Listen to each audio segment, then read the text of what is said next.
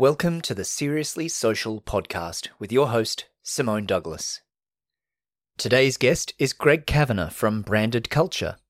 He and Simone chat about the science of marketing, the value of stories, and the importance of consistency with your messaging. All right, so welcome to this week's episode of Seriously Social the podcast. Today I am joined by the lovely Greg Kavanagh from Branded Culture. Greg, thanks for joining me today. Thank you, Simone. Uh, so maybe just to start off with, uh, if you can give our audience or our listeners um, the Cliff Notes version of how you find yourself in my office today. Oh, wow. Okay.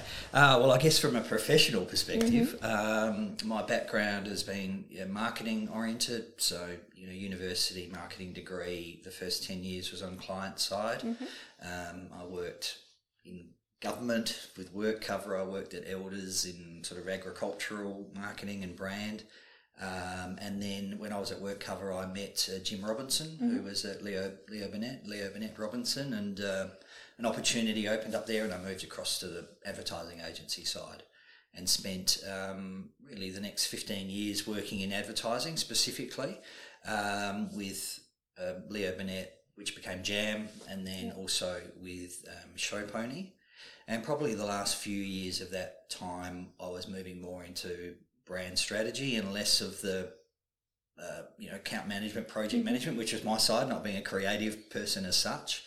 Um, and um, I was getting more and more interested in the way brand influences people, particularly the- people within the organisation. Yeah. And I guess, you know, when you're working in advertising, it's all about the customer and it's all about creativity and generating demand. But often there's a disconnect between what the creative and what the agency and what the marketing department are saying versus mm-hmm.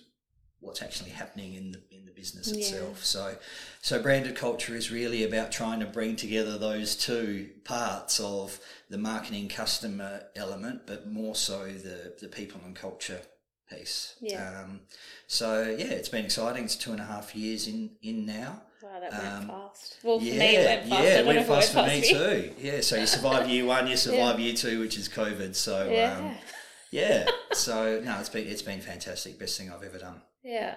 Yeah, I think I'm broken. I couldn't work for someone ever No, again. control is a wonderful thing, isn't it? Just yeah, I, I didn't know that until I knew it.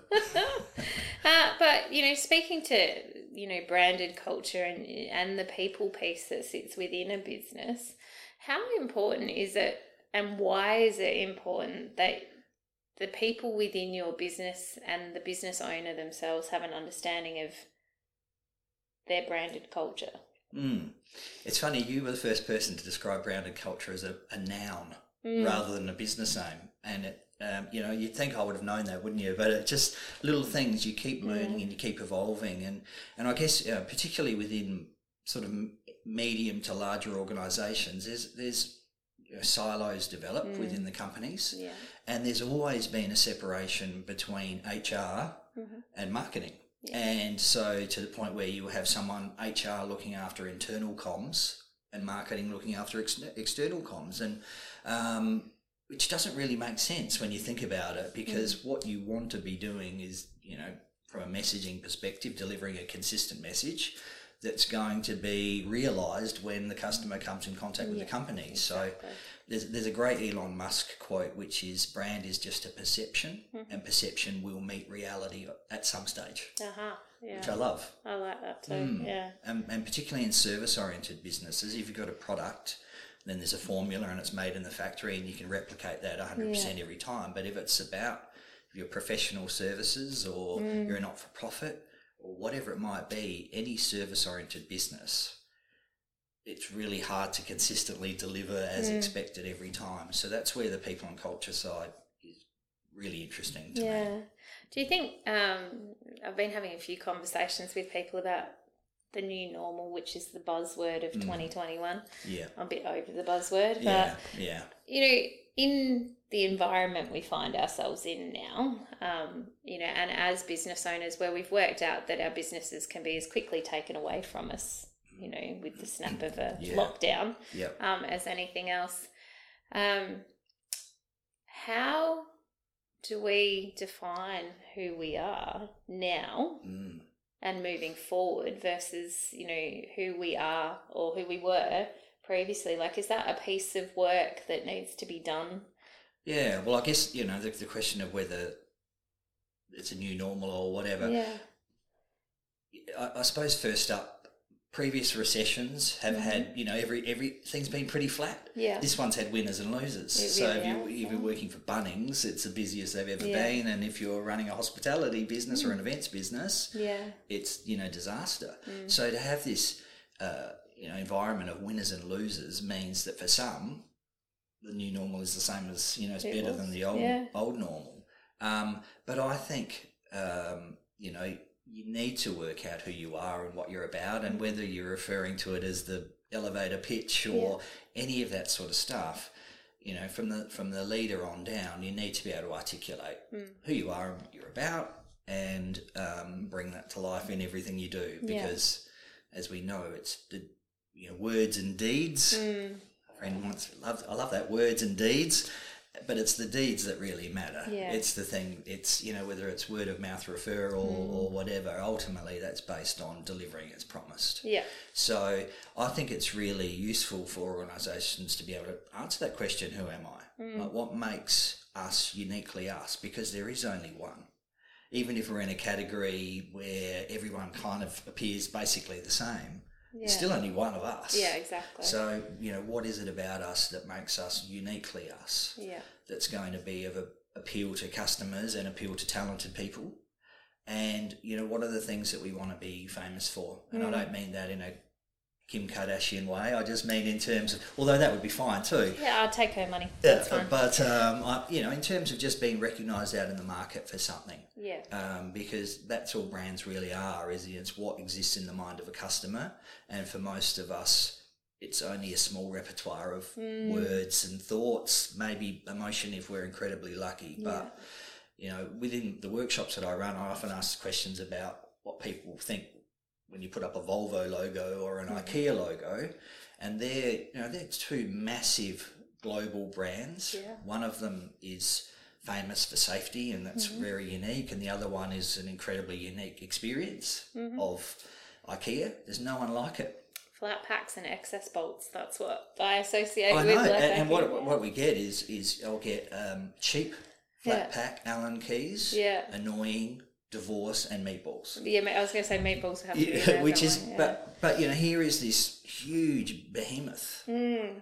that is unlike any other, and yet I've just you know spoken to thousands of people over the years, and just and I get this same little repertoire, Yeah, three or four things, and you know, it, they would want to be probably clever Mhm. and style Mm. and affordable.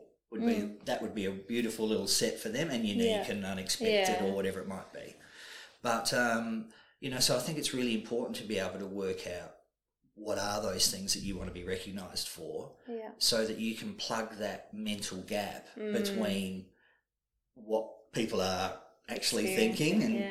and what you want them to think yeah um, because most of us don't really know what to think and we'll Mm. create little stories in our own minds. So, as a business, if you can sort of try and manage that narrative yeah and know that it's only going to be a few little things and be disciplined about it, yeah then you've actually got a chance of being successful.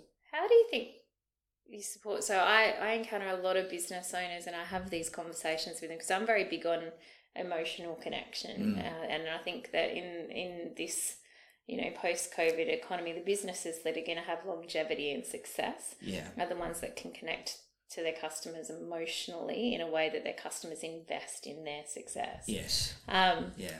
that terrifies most business owners that I speak to in Mm. terms of no, no, I, I sell this, I do this. Yeah. So they're very tran like transactional in nature, transactional in their marketing messaging. Yep. What would you say to a business owner that's kind of on the precipice of that and is going, no, no, I live here, and that seems very fluffy over there. Yes. How do they how do they take half a step? Because that's really usually all it takes to start off with. Yeah, and I, and I think you know that's a really good question because um, when you invested in your business and you've built it and, and you've become successful as a result of it, it's hard to it's hard to adjust and adapt because your way has worked. Yeah. Um, but I, I find, and the thing too with you know emotional connection and all of those things is it feels so wishy washy, Mm. and people get you know oh yeah nice one marketing person Yeah. you know get out the colouring in. Yeah, yeah. Here's, oh, the, here's, yeah. here's the marketing team, you know, Yeah. woo, let's get out the little golden books and tell stories, Yeah. Mm-hmm. right? But the, the fact is, there's a you know a huge amount of hard science that sits behind that, and um, it's you know from my learning perspective, it's been you know really eye opening just to see the the science that lives behind you know the way our brains work, Mm-hmm. the, the you know the part of the brain that manages emotion and memory are interconnected, and they are older parts of the brain than this logical language part. So it makes sense that it's more evol- from an evolutionary perspective. It's actually faster. It's more efficient. So. Um, and, and you know some of the some of the findings around 90 95% of purchase decision is occurring you know in the subconscious mind. And um, we don't like to think that. We like to think that we're rational and we're making controlled decisions all the time. But um, another qu- great quote which is that we're not rational animals. We're rationalizing. So Oh, okay. so we feel you know we get we trust our gut Yeah. Mm. you know there's an instinct we feel that this i like something about them Yeah. and then we'll go searching for the logic to yeah, back to up back the up decision our decision. Yeah. so you know so i would say to the the business owners that focus on the logic it's it's emotion leads logic follows so you've got to have it It's got to be there yeah. but it's not the thing that's going to connect. And, Yeah. and even at a very um, you know scientific level, it's it's harder for the brain, hmm. system one and system two, and all this stuff. It's hmm. harder for the brain to. It's a lazy organ that doesn't want to do the work. Yeah. So make me feel a certain way. It's going to be more likely to appeal to hmm. the species, Yeah, absolutely. and then give me the logic, give me the details, give me your specs. Yeah. So it's there when I need it, and then I'll back it up, and that's where you know all the review sites Mm. and and all of these sorts of things are so important. It's not that they're necessarily driving the sale, but they're reinforcing The decision on that's already made. kind of been made. Yeah, Yeah. actually, it's kind of it's really funny because you know obviously I've got the Duke Brunswick Hotel, and it's Mm. um, you know generally we're a five star review kind of a Google place. It's Yes, very happy humans. nice. Yeah, yeah. Um, got a one star review the other day, and like one of the team had um, answered it on automatic pilot to a degree. So they got on there, oh, really sorry that was your experience, Mm. here's my contact details, blah, blah. Whereas I, I got on there and like grabbed the person's name, put it into Facebook, and went, okay, they live in Victoria, they're in Melbourne. Um, there's a Duke of Brunswick in Brunswick. Ah, okay. They've, they've reviewed the wrong hotel, clearly. Yeah, okay. Because we just, you know, Yeah, we I thought they might have been a troll, well, no. that might have been the other option, but it was just the way that it worked out. But yeah, so it was the whole thing of like, you know, the emotional or the felt sense was, well, hang on, no, we've had a good week. There hasn't been any bumps in our set. We're, you know, like I'm like, mm, something's not right. And then, like you said, you go find the things and go, oh, okay, something's not right. Yeah. Now we can send them a private message and go, did you mean to review the pub in Adelaide or were you in Melbourne? And of course they went, oh, Oh, I'm so sorry. yeah, exactly. So, um, but you know, I it took me a long time, I think, to come to grips with the the emotional body being Mm, at the front. yeah. I'm a very logic driven human being, and I like I like to back up my gut instinct, like Yeah. you said. Yeah. Um, but yeah, I'm just I'm always really surprised because business owners live and die by their instincts, by their gut. You, again, you'll go find the reasons and the things Yeah. um, to either go, yes, I will take that risk, or no, that's too risky, or, um, but yeah, it's it, maybe it's a language issue. Yeah, I, th- I don't know. It's, it's it, I think it, what it is is because we all live operate in our own little bubbles, uh-huh. yeah, and you know if we're spending 40, 50 hours a week just as an employee. We're in that bubble, yeah, and it becomes our lives, and we think, assume, or not even think that Mm. others find it as interesting and as important as we do. So I think we know when it comes to these business owners that have, you know, whatever it is, a product or service, they're so invested in it, Mm. And they're in that bubble, thinking that everyone else shares that interest, that Yeah. same level as they do, and, and we just don't because everyone else is busy in their own bubbles or busy just hanging in there. yeah. you know, with two kids it, pulling yeah. at your pants and Yeah. and all that sort of stuff. So we don't have a lot of time to be investing in the detail that the business owner wants people to invest in because it's so important to them. Now, maybe you're a niche supplier and you're an aficionado and you're targeting a group of fellow aficionados who love that Yeah. detail, but and that's great. Yeah. But most of the time, we're too busy doing other stuff to Yeah. invest the energy. Yeah. Well, Um, and story, story will um carry you there so much faster too. Yes. So I think you know, um, and it's a good way to wrap things up in. in um, I think personally, if as a business owner you you have been in that really transactional place, um, working with someone like yourself to work out what is this, who am I, to all of my people, including Yeah. my staff That's you know right. what does that environment look like? Um, you know and and having gone through some of your workshop process um, previously it's painless It is. It's You kind of it's it's it's um it's it is painless. It's kind of challenging to think these think Yeah. about the things like what drives us because you're so busy. Most are so busy just doing the doing Mm. yeah to actually stop and think and go, what's the next five years look like, and Mm. how, and to be you know kind of challenged on some of the thinking or whatever can can be. You have to use the, your brain. yeah and but it- different parts of it too yeah but it's worth it and it's you know i find it uh, most people are really exhilarated Hmm. by that to have something presented back to them in a way that you know almost can give you the yeah goosebumps, where you go yeah. you know this is more than i th- i thought our place is and Yeah. could be so and that you know the storytelling side of it i've always been nervous about you know working with companies where there's a marketing department and the cfo you know yeah. looks at marketing as just being an expense line and all the rest and you know let's get out the colouring yeah. get out the crayons here comes marketing. And and i've always been nervous with storytelling that the cfo is going to oh bloody story time stuff as well. But so again i kind of looked into it and and um you know they've done some you know, neurological testing. And when you when you present people with facts and data or stories like more parts of the brain light up With when you story. show stories and you go you know again just from a from a scientific perspective isn't that interesting that the Mm. more parts of the brain are engaged and lighting up when you tell a story. But i think the most important part of storytelling is to be memorable. Yeah that's true. Um, like, really that's what it's about isn't it? Yeah. just i think it's um it's it's that thing of stories take you on a journey. Mm, um and they access older memories so they take you on a on a deeper journey yes so which allows you to remember the story. So, that's um, right so if I guess for the business owners out there who are maybe you know three to five years in, that tends to be you know I call it the exhaustion mark. We've been Yeah, doing this for a while. so i'm about five months away from yeah, that well, hitting you know, it's Okay. like the it's you have the kind of come to Jesus moment. Why am I doing this? Do I want to keep doing this? yeah Do I want to sell it? Do I want to put someone in to run it? All of those kinds of things pop up. yeah yeah Um, maybe it's time uh, that you get in touch with Greg and get some goosebumps so you're back into the this is why I'm doing this, this Why is not? what I'm doing.